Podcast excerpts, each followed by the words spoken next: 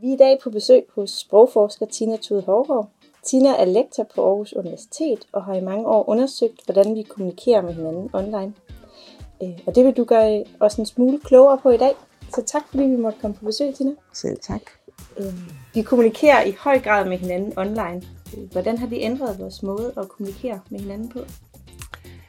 Øh, jeg tror, en af de sådan, mest afgørende forandringer, det er, at vi, øh, hvis vi sådan tænker på, hvordan vi skrev til hinanden førhen, så skrev man måske et brev, og så gik der nogle dage, før at modtageren fik brevet, og så læste de brevet, og så sendte de måske et brev tilbage. Og, så der gik lang tid frem og tilbage. Og det, så derfor skrev man nogle lange breve, hvor man skrev alt muligt, fordi man fik jo ikke svar med det samme.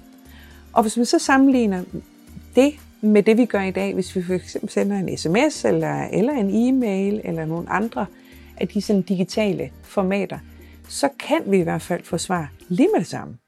Så derfor er der nok en tendens til, at vi skriver kortere. Vi skriver ikke 10 spørgsmål ad gangen, men et spørgsmål, og så får vi svar, og så et spørgsmål mere, og sådan frem og tilbage. Øh, og det er jo også det, man taler om, når man har med e-mails, at man får sådan en hel e-mail-tråd. Det er jo det, at, at det ligesom går frem og tilbage mellem afsender og modtager.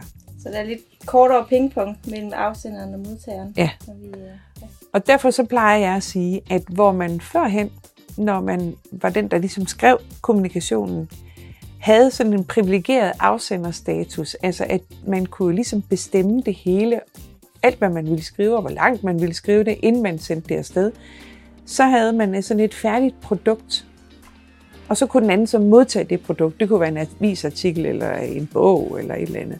Så i dag, så, så sender man noget afsted, og så skriver den anden tilbage, hvad mener du med det? Eller, det var da en underlig måde at sige det på. Lidt ligesom det er i samtaler. Så det er meget mere sådan procesorienteret. Okay. Så det ville være mærkeligt, hvis, jeg, hvis du skulle sidde og tale i 10 minutter, så skulle jeg svare på det hele ja. én gang. det ville være meget underligt. Så vi skriver lidt, ligesom vi taler med hinanden nu. Ja. ja.